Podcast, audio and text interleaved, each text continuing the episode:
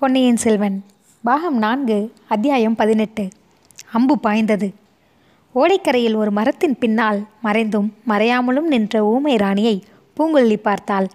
எதிர்பாராத சமயத்தில் எதிர்பாராத இடத்தில் அவளை கண்டதினால் பூங்குழலிக்கு சிறிது திகைப்பு உண்டாயிற்று. அயல் மனிதர்களை பார்ப்பதில் ஊமை ராணிக்கு பிரியமில்லை என்பது அவளுக்கு தெரிந்திருந்தது. படகில் சேந்தன் அமுதன் இருக்கிறானே, அவனை கண்டு ஒருவேளை அத்தை ஓடிவிடுவாளோ என்ற எண்ணம் அவள் மனதில் தோன்றிய அந்த கணமே அவளுடைய அத்தை ஓடத் தொடங்கிவிட்டாள். பூங்குழலி சட்டென்று ஓடத்திலிருந்து ஓடைக்கரையில் குதித்து மேட்டில் ஏறி பார்த்தாள். அத்தை சற்று தூரத்தில் அடர்ந்த காட்டுக்குள் மறைந்ததை கவனித்தாள். இதற்குள் சேந்தன் அமுதனும் கரையில் குதித்து மேட்டில் ஏறி பூங்குழலி நின்ற இடத்துக்கு வந்து சேர்ந்தான்.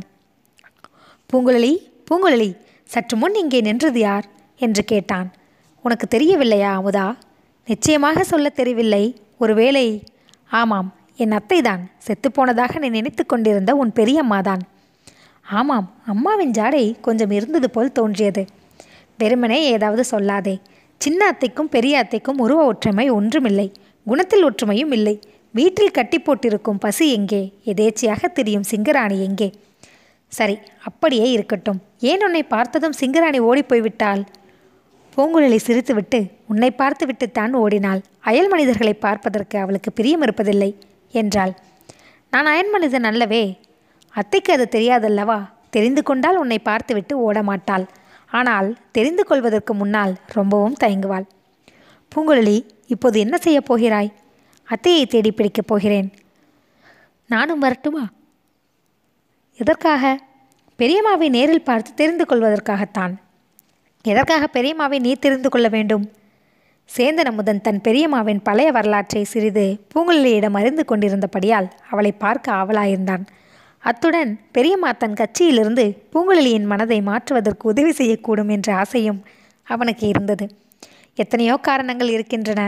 ஆனால் பெரியம்மாவை தெரிந்து கொள்ள விரும்புவதற்கு காரணம் வேண்டுமா என்ன என்றான். பூங்குழலி சற்று யோசித்துவிட்டு, சரி வா போலாம். உன்னையும் அழைத்து சென்றால் பெரியம்மாவை பிடிப்பது சற்று பிரயாசையாக இருக்கும். ஆனாலும் யார் விடுகிறார்கள்? படகை இங்கேயே கட்டி போட்டு விட்டு போகலாம் என்றாள். அவ்விதமே படகை ஒரு தாளம்பூ புதரின் அடியில் மறைவாக விட்டு கட்டியும் போட்டுவிட்டு இருவரும் கோடிக்கரை காட்டை நோக்கி சென்றார்கள். நடந்து கொண்டே சேந்தன் அமுதன், பூங்குழலி, பெரியம்மா இலங்கை தீவிலோ பூதத்தீவிலோ இருக்கிறாள் என்று சொன்னாயல்லவா என்றான். ஆமாம், சில சமயம் இலங்கை தீவிலும் சில சமயம் பூதத்தீவிலும் இருப்பாள். இங்கே அடிக்கடி வருவதுண்டா? இல்லை, அபூர்வமாகத்தான் வருவாள். நான் வெகு நாள் அவளை போய் பார்க்காமல் இருந்தால் வருவாள். இப்போது உன்னை பார்க்கத்தான் வந்திருக்கிறாளா? இந்த தடவை வேறு காரியமாக வந்திருக்கிறாள் என்று தோன்றுகிறது. வேறு என்ன காரியம்? அவளுடைய ஸ்வீகர புதல்வன் கடலில் முழுகி போய்விட்டானா, தப்பி பிழைத்து கரை சேர்ந்தானா என்று தெரிந்து கொள்வதற்கு வந்திருக்கலாம். இளவரசர் கப்பலேறி புறப்பட்ட பிறகு கடலில் சுழிக்காற்று அடித்தது அத்தைக்கு தெரியுமல்லவா? அருள்மொழிவர்மர் இவளுடைய ஸ்வீகார புதல்வரா? அப்படியானால் பெரியம்மாவின் சொந்த மகன் யார்? அதுதான் எனக்கு தெரியவில்லை. ஒரு நாள் இல்லாவிட்டால் ஒரு நாள் அந்த ரகசியத்தை நான் கண்டுபிடித்து தெரிந்து கொள்ளப் போகிறேன். சொந்த மகன் உயிரோடு இருக்கிறானா அல்லது இறந்து போய்விட்டானா? ஆம், அவன் இறந்து போயிருக்கவும் கூடும். யாருக்கு தெரியும் என்று சொன்னாள் பூங்குழலி. சற்று பொறுத்தது, அமுதா, அத்தையை பார்த்தாயே, உன் அன்னையின் முகஜாடையாய் இருப்பதாக சொன்னாய். வேறு யாருடைய முகமாவது ஞாபகத்துக்கு வந்ததா என்று கேட்டாள்.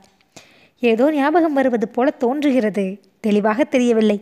மேகத்திரை போட்டு மறைத்தது போல இருக்கிறது. பழுவூர் இளையராணியை நீ அடிக்கடி பார்த்ததுண்டா? சில சமயம் பார்த்ததுண்டு.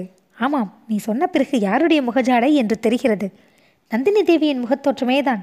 ஆச்சரியமாய் இருக்கிறதே, அது எப்படி ஏற்பட்டிருக்கும்? பூங்குழலி, நீ எப்படி அந்த ஒற்றுமையை கண்டுபிடித்தாய்?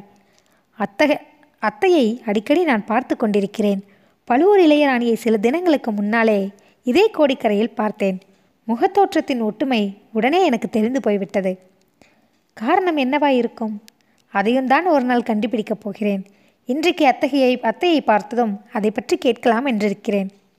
அத்தை தான் ஊமையாயிற்றே, எப்படி அவளுடன் பேசுவாய்? நீ உன் தாயாரோடு பேசுவதில்லையா அமுதா? ஜாடையினால் பேசுவேன், பிறந்தது முதல் பழக்கம். அப்படியும் புதிய விஷயம் ஒன்றை பற்றி சொல்வதாயிருந்தால் கஷ்டம்தான். பெரிய அத்தையும் நானும் அப்படித்தான் ஜாடையினால் பேசிக்கொள்வோம். ஜாடையினால் பேச முடியாததை சித்திரம் எழுதி காட்டிக்கொள்வோம். ஒரே குடும்பத்தில் அக்கா தங்கை இருவரும் ஊமையாக பிறந்தது எவ்வளவு கஷ்டமான விஷயம். அவர்களை பெற்றவர்களுக்கு அதனால் எவ்வளவு துன்பமாயிருக்கும். அது மட்டுமல்ல அமுதா, சிறு வயதில் அக்காவும் தங்கையும் ஓயாமல் சண்டைக்கு போட்டுக்கொள்வார்களாம். அதனால்தான் பாட்டனார் பெரிய அத்தையை மட்டும் அழைத்து கொண்டு போய் பூதத்தீவில் குடியேறி வசித்து வந்தாராம். பெரிய அத்தையின் பேரில் தாத்தாவுக்கு ரொம்ப ஆசையாம். குழந்தை பிறந்தவுடன் ராணியாகும் யோகம் இருக்கிறது என்று யாரோ ஜோசியன் ஒருவன் சொன்னானாம். அதனால் குழந்தை ஊமை என்று தெரிந்தும் அவளுடைய மனவேதனை ரொம்ப அதிகமாய் இருந்ததாம். இப்படி பேசிக்கொண்டே அவர்கள் காட்டில் புகுந்தார்கள். வெகு நேரம் அலைந்தும் ஊமை ராணியை கண்டுபிடிக்க முடியவில்லை. அமுதா, நீ என்னுடன் இருப்பதனால்தான் அத்தையை கண்டுபிடிக்க முடியவில்லை. உன்னை கண்டு வேண்டுமென்றே மறைந்து கொள்கிறார். என் அதிர்ஷ்டம் அவ்வளவுதான். நான் நினைத்தது எதுவும் நடைபெறுவதில்லை. நான் போகட்டுமா? எப்படி போவாய்? இந்த காட்டிலிருந்து உன்னை நான் தான் வெளியில் கொண்டு போய் விட வேண்டும். இந்த சமயத்தில் ஒரு அதிசயமான குரல் ஒலி காட்டுக்குள்ளே இருந்து வந்தது. அது மனித குரலாகவும் தோன்றவில்லை, மிருகங்களின் குரலாகவும் தோன்றவில்லை. 2-3 தடவை அந்த ஒலி கேட்டது. ஒலி வந்த திசையை நோக்கி சில மான்கள் பாய்ந்து ஓடின. பூங்குழலி சற்று நின்று யோசித்தாள். அமுதா, சத்தம் செய்யாமல் என்னை தொடர்ந்து வா என்று கூறினாள். குரல் வந்த திக்கை நோக்கி இருவரும் மெல்ல நடந்து சென்றார்கள். சற்று நேரத்திற்கெல்லாம் அதிசயமான காட்சி ஒன்றை கண்டார்கள். ஊமை ராணி ஒரு மரத்தின் அடிப்பகுதியில் சாய்ந்து நின்று கொண்டிருந்தாள். அவளுடைய கையில் இளந்தளிர்கள் சில வைத்து கொண்டிருந்தாள். அவளை சுற்றிலும் 7-8 அழகிய மான்கள் நின்று கொண்டிருந்தன. அவள் கையில் இருந்த தளிர்களை தின்பதற்கு அவை போட்டியிட்டன. அவளுடைய தோளின் மீது ஒரு சிறிய மான்குட்டி உட்கார்ந்து தன் சின்னஞ்சிறிய அழகிய கண்களால் அவளுடைய முகத்தை பார்த்து கொண்டிருந்தது. இந்த அபூர்வமான தோட்டத்தை கண்டு பூங்குழலியும் அமுதனும் சிறிது நேரம் அசையாமல் நின்றார்கள். முதலில் ஊமை ராணியின் தோல் மேலிருந்த மான்குட்டி அவர்களை பார்த்தது. பார்த்ததும் தோல் மீது இருந்து துள்ளி கீழே குதித்தது. மற்ற மான்களும் அவர்களை பார்த்து விட்டன. எல்லா மான்களும் அவர்கள் நெருங்கி வந்தால் பாய்ந்து ஓடுவதற்கு ஆயத்தமாக இருந்தன. பின்னர் ஊமை ராணியும் அவர்களை பார்த்தாள். அவள் தொண்டையிலிருந்து இன்னொரு விசித்திரமான ஒலி வந்தது. அதை கேட்டதும் மான்கள் எல்லாம் துள்ளி பாய்ந்து ஓடிப்போய்விட்டன. அத்தைக்கு மனிதர்களின் பாஷை மட்டும்தான் தெரியாது, மிருகங்களின் பாஷை நன்றாய் தெரியும் என்று பூங்குழலி சொல்லிக்கொண்டே ஊமை ராணியிடம் சமிக்ஞை செய்தாள். ஊமை ராணி இம்முறை ஓடவில்லை. பூங்குழலியை பார்த்து பதில் சமிக்ஞை செய்தாள். பூங்குழலி நெருங்கி வந்ததும் ஊமை ராணி அவளை கட்டி அணைத்து கொண்டு உச்சி முகந்தாள். சேந்தன் அமுதன் சற்று தூரத்திலேயே நின்று கொண்டிருந்தான். அத்தையும் மருமகளும் சிறிது நேரம் மௌன பாஷையில் பேசினார்கள். பின்னர் பூங்குழலி அமுதனை அருகில் வரும்படி அழைத்தாள். ஊமை ராணி அவனை மேலும் கீழும் சில தடவை உற்று பார்த்துவிட்டு அவன் தலைமீது கை வைத்து ஆசி கூறும் பாவனையில் சிறிது நேரம் இருந்தாள். பின்னர் கையை அவன் தலையிலிருந்து எடுத்துவிட்டு பூங்குழலியை கையை பிடித்து இழுத்து கொண்டு போனாள். 3 பேரும் ஓடைக்கரைக்கு வந்தார்கள். ஊமை ராணி அங்கேயே உட்கார்ந்து கொண்டு பூங்குழலிக்கு போய் வரும்படி சமிக்ஞை காட்டினாள். பூங்குழலி, வா அமுதா, வீட்டுக்கு போகலாம். அத்தை வரமாட்டாளாம். இங்கே சாப்பாடு கொண்டு வர வேண்டுமாம் என்றாள். இருவரும் கலங்கரை விளக்கை நோக்கி போனார்கள். பூங்குழலி, எனக்கு என்ன சொல்கிறாய் என்று அமுதன் கேட்டான். உன்னோடு தஞ்சைக்கு வரலாம் என்ற எண்ணம் எனக்கு இருந்தது. அது இப்போது சாத்தியமில்லை. அத்தைக்கு அவருடைய செல்வ ஸ்வீகார பிள்ளையை பார்க்க வேண்டுமாம். ஆகையால் மறுபடியும் நாகைப்பட்டின பிரயாணம் எனக்கு இருக்கிறது. நீயும் உடன் வந்தால் அத்தையுடனே ஓடி மறைந்தாலும் மறைந்து விடுவாள். அவளிடம் நான் தெரிந்து கொள்ள வேண்டிய விவரங்களையும் தெரிந்து கொள்ள முடியாது. சேந்தன் அமுதன் பெருவச்சு விட்டான். நான் கொடுத்து வைத்தது அவ்வளவுதான். அப்படியானால் இப்போதே உன்னிடம் விடைபெற்றுக் கொள்கிறேன் என்றான். இல்லை இல்லை, வீட்டுக்கு வந்து சாப்பிட்டு விட்டு உன் மாமன் முதலியவர்களிடம் விடை பெற்று கொண்டு போ. இல்லாவிட்டால் என்னிடம் எல்லாரும் சண்டை கட்டுவார்கள். வழியில் இன்னொரு இடத்தில் ஒரு புதரின் மறைவில் நின்று ஒரு பெண்ணும் ஆணும் பேசிக்கொண்டிருப்பதை அவர்கள் பார்த்தார்கள். ஆஹா, அன்னி ராக்கம்மாள் போல் இருக்கிறது. இன்னமும் ரகசிய பேச்சு முடிந்த பாடாக இல்லை. இப்போது வந்திருப்பவர்கள் யார்? அந்த பாண்டிய நாட்டு ஒற்றர்கள் தானா, வேறு யாராவதா என்று பூங்குழலி தனக்குத்தானே சொல்லிக்கொண்டாள். ராக்கம்மாள் புதர்மறைவிலிருந்து வெளிப்பட்டு வந்தாள். பூங்குழலியை பார்த்ததும் சிறிது திடுக்கிட்டாள். ஆனால் அதை உடனே மறைத்து கொண்டு வேகமாக அவர்கள் அண்டை நெருங்கி வந்தாள். பூங்குழலி, இத்தனை நாள் எங்கே தொலைந்து போயிருந்தாய்? உன் அப்பாவும் அண்ணனும் ரொம்ப கவலைப்பட்டு போனார்கள் என்றாள். எதற்காக கவலைப்பட வேண்டும்? நான் வீட்டை விட்டு போவது இதுதான் முதல் தடவையா? இந்த தடவை உன் அத்தை மகனையும் அழைத்து கொண்டு போய்விட்டாய் அல்லவா? ஒருவருக்கும் சொல்லாமல் நீங்கள் கல்யாணம் செய்து கொண்டு விடுவீர்களோ என்று கவலை. அண்ணி, இந்த மாதிரி அசட்டு பேச்செல்லாம் என்னிடம் பேச வேண்டாம் என்று எத்தனை தடவை சொல்லியிருக்கிறேன். இன்னொரு தடவை இவ்வாறு பேசினாயோ? இல்லையடி பெண்ணே, இல்லை. நீ உன் அத்தை மகனை கல்யாணம் செய்து கொண்டால் எனக்கென்ன? இலங்கையிலிருந்து உன் பெரிய அத்தை வந்து உன்னை தேடிக்கொண்டிருந்தாள். அவளை நீ பார்த்து விட்டாயா என்றாள். இல்லை, இன்னும் பார்க்கவில்லை என்று சொன்னாள் பூங்குழலி.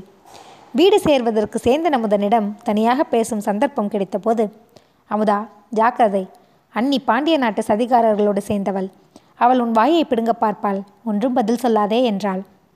இங்கே நான் இருக்கும் இன்னும் சிறிது நேரமும் உண்மையாகவே இருந்து விடுகிறேன் என்றான் சேந்தன் அமுதன். அன்று பிற்பகலில் பூங்குழலி மறுபடியும் நாகைப்பட்டினத்தை நோக்கி தன் ஓடத்தை செலுத்தினாள். படகில் ஊமை ராணி வீற்றிருந்தாள். ஊமை ராணியின் அருகில் இருக்கும்போது பூங்குழலி எப்போதும் மனநிம்மதி அடைவது வழக்கம். ஒத்த உணர்ச்சி உள்ள அவர்களுடைய உள்ளங்கள் ஒன்றுக்கொன்று அமைதியை அளிப்பதுண்டு. ஆனால் இம்முறை பூங்குழலியின் மனதில் அத்தகைய நிம்மதி ஏற்படவில்லை. சில நாளைக்கு முன்பு அதே இடத்தில் பொன்னியின் செல்வனை உணர்வு இழந்திருந்த நிலையில் அழைத்து போனது அவளுக்கு அடிக்கடி நினைவு வந்தது. அந்த ராஜகுமாரனை இன்னொரு ராஜகுமாரியிடம் சேர்ப்பிப்பதற்காகவே தான் அத்தனை கஷ்டத்திற்கு உள்ளானது எண்ணிய போது அவளுடைய இதயத்தில் சுருக்கென்று வேதனை ஏற்பட்டது. சேந்தன் அமுதனை ஊருக்கு போ என்று பிடித்து தள்ளியது போல் அனுப்பிவிட்டதை எண்ணிய போது அவள் உள்ளம் இறங்கியது. இந்த எண்ணங்களை தவிர அன்று அவளுடைய தந்தை தியாகவிடங்கரையை செய்த எச்சரிக்கை அடிக்கடி நினைவுக்கு வந்து கொண்டிருந்தது. குழந்தாய், உன்னுடைய போக்குவரத்துகளை கொஞ்சம் கட்டுப்படுத்தி கொன்றால் நன்றாயிருக்கும். யார் யாரோ புது புது மனிதர்கள் இங்கே வந்து கொண்டிருக்கிறார்கள். எதற்காக வருகிறார்கள் என்று தெரியவில்லை. ராஜ்யத்தில் ஏதேதோ சதிகள் நடந்து கொண்டிருக்கின்றன. அவற்றில் நீ அகப்பட்டு கொள்ளாதே. நம்முடைய குடும்பம் என்றென்றைக்கும் சோழகுலத்து மன்னர் குடும்பத்துக்கு கடமைப்பட்டது. இதை மறந்துவிடாதே என்று அவளுடைய தந்தை கூறினார். தந்தையின் எச்சரிக்கையோடு அன்னியின் ரகசிய நடவடிக்கைகளையும் சேர்த்து எண்ணிய போது பூங்குழலிக்கு என்றும் இல்லாத திகில் உண்டாயிற்று. ஒருவேளை அந்த பொது மனிதர்கள் தன்னை தேடிக்கொண்டுதான் வந்திருப்பார்களோ, தன்னை தொடர்வதன் மூலம் பொன்னியின் செல்வன் இருக்கும் இடத்தை கண்டுபிடிக்க முயல்வார்களோ, தன் மூலமாக அது வெளிப்பட்டால் எவ்வளவு பெரிய குற்றமாக முடியும். பூங்குழலியின் மனக்கலக்கத்தை அதிகமாக்கக்கூடிய விதமாக ஓடையின் கரையோர காடுகளில் சலகல்பு சத்தங்கள் கேட்டுக்கொண்டிருந்தன. அப்போது காற்றே அடிக்கவில்லை. 8 திசைகளும் சதி செய்து கொண்டு காற்றை பிடித்து தடுத்து வைத்திருப்பது போல் இருந்தது. அப்படி இருக்கும்போது ஓடைக்கரை காடுகளில் சலசலப்பு ஏற்பட காரணம் என்ன? ஊமை ராணிக்கு இந்த தொந்தரவு ஒன்றுமில்லை. அவளுக்கு காது கேட்காது. ஆகையால் சலசலப்பு சத்துவமும் காதில் விழாது. அவளிடம் அதை பற்றி யோசனை கேட்கவும் முடியாது. ஆனால் ஊமை ராணிக்கு அதிகமான வேறு சில சக்திகள் உண்டு. கண்ணால் பார்த்தும் காதால் கேட்டும் தெரிந்து கொள்ள முடியாத விஷயங்களை 6வது புலனின் உதவியை கொண்டு அவள் கண்டு கொள்வாள். அவள் அறியாத அபாயம் ஒன்றும் தன்னை நெருங்க முடியாதல்லவா? இது என்ன, அத்தையும் கவலையோடு அடிக்கடி ஓடைக்கரையை அண்ணாந்து பார்த்து கொண்டு வருகிறாளே, உண்மையிலேயே அபாயம் ஏதேனும் தொடர்ந்து வருகிறதோ? அத்தை ஓடைக்கரையை அடிக்கடி பார்ப்பதன் காரணம் சீக்கிரம் தெளிவாகிவிட்டது. பூங்குழலியின் கவலையை அது போக்குவதாய் இருந்தது. ஓரிடத்தில் 5-6 மான்கள் ஓடைக்கரை புதர்களின் இடையில் தெரிந்தும் தெரியாமலும் நின்று படகை எட்டி பார்த்தன. இல்லை, படகை பார்க்கவில்லை, ஊமை ராணியை பார்த்தன. ஆஹா, மான்களைப் போன்ற அழகான பிராணிகள் உலகில் வேறு எதுவும் இல்லை. மான்களை படைத்த கடவுள் எதற்காக மனிதர்களையும் படைத்தாரோ தெரியவில்லை. சண்டாள மனிதர்கள் இவ்வளவு அழகான பிராணிகளை வேட்டையாடி கொள்ளுகிறவர்களும் இருக்கிறார்கள் அல்லவா? மான்களை பார்த்து அவற்றின் அழகை நினைத்து அதிசயித்த பூங்குழலியின் கரங்கள் துடுப்பு போடுவதை நிறுத்தின. படகு நின்றது. ஊமை ராணியின் தொண்டையிலிருந்து ஒரு விசித்திரமான ஒலி கிளம்பிற்று. அது அன்று காலையில் கேட்ட குரல் போல் இல்லை. இதில் திகிலும் எச்சரிக்கையும் கலந்திருந்தன. அதை கேட்ட மான்களும் திகிலடைந்து திரும்பி ஓடத் தொடங்கின. அதே கணத்தில் எங்கேயோ மறைவான இடத்திலிருந்து ஓர் அம்பு விர் என்று ஒரு மானின் மீது தைத்தது. அம்பு தைத்த மான் சோகம் நிறைந்து ஓலமிட்டது. ஊமை ராணி படகிலிருந்து கரையில் தாவி குதித்து காயமடைந்த மானை நோக்கி ஓடினாள். அவள் மானின் சமீபத்தை அடைந்த அதே சமயத்தில் நாலாபுரத்து புதர்களிலும் சலசலப்பு சத்தம் கேட்டது. அடுத்த வினாடிகளில் 7-8 பேர் வந்து அவளை சூழ்ந்து கொண்டார்கள். அவர்களில் பலர் கையில் வேலாயுதங்கள் இருந்தன. சற்று தூரத்தில் அவர்களுக்கு வழிகாட்டி அழைத்து வந்த ராக்கம்மாளும் காணப்பட்டாள். ஊமை ராணி தப்பி ஓட முயன்றாள். முடியவில்லை. தப்பி ஓடுவது இயலாத காரியம் என்று அறிந்ததும் ஊமை ராணி சும்மா நின்று விட்டாள். 2 பேர் நெருங்கி வந்து அவளுடைய கைகளை கயிற்றினால் பிணித்து கட்டினார்கள். இவ்வளவும் பூங்குழலி பார்த்து கொண்டிருக்கும் போதே சில வினாடி நேரத்தில் நிகழ்ந்துவிட்டன. ஊமை ராணியின் கரங்களை கயிற்றினால் கட்டுகிறார்கள் என்பதை அறிந்ததும் பூங்குழலி படகிலிருந்து பாய்ந்து கூச்சலிட்டு கொண்டு ஓடி வந்தாள். கையிலிருந்த துடுப்பை ஓங்கி கொண்டு வந்தாள். ஊமை ராணியை சுற்றி நின்றவர்களில் 5-6 பேர் பூங்குழலியை நோக்கி ஓடி வந்தார்கள். அவளை பிடித்து இழுத்து கொண்டு போய் படகில் தூக்கி போட்டு கயிற்றினால் இறுக்கி கட்டிவிட்டார்கள். பிறகு திரும்பி சென்றார்கள். அவர்களுடன் சாவதானமாக வந்த ஊமை ராணியையும் அழைத்து கொண்டு சில வினாடி நேரத்தில் மறைந்து விட்டார்கள்.